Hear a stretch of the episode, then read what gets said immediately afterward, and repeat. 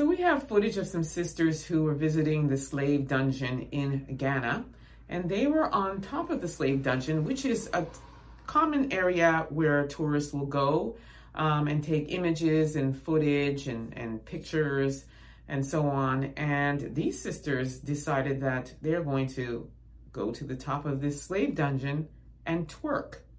Take a look.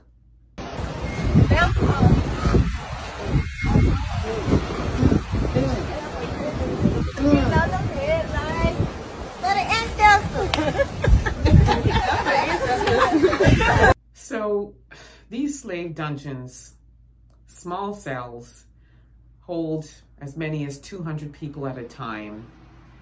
Filthy, human excrement all over. As much as three million African slaves were traded through those dungeons. So I myself have been there.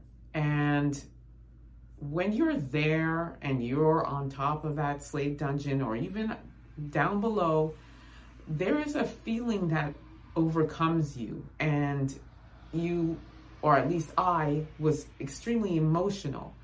Um, there is an energy in, in that place that just overcomes you. It lands on you. The weight of what these West African slaves went through, it, it hits you.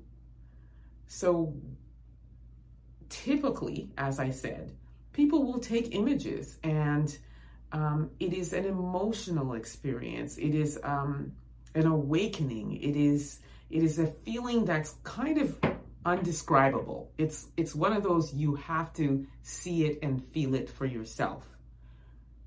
But to be on top of their twerking and laughing, uh, to me, is the peak of disrespect.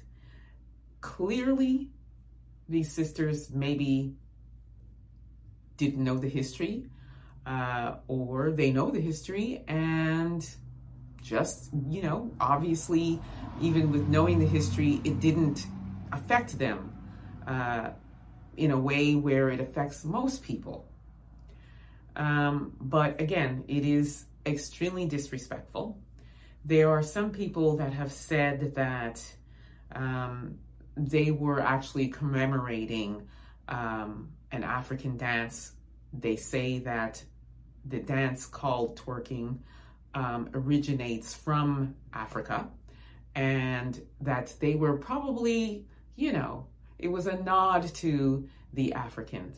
Uh, I beg to differ.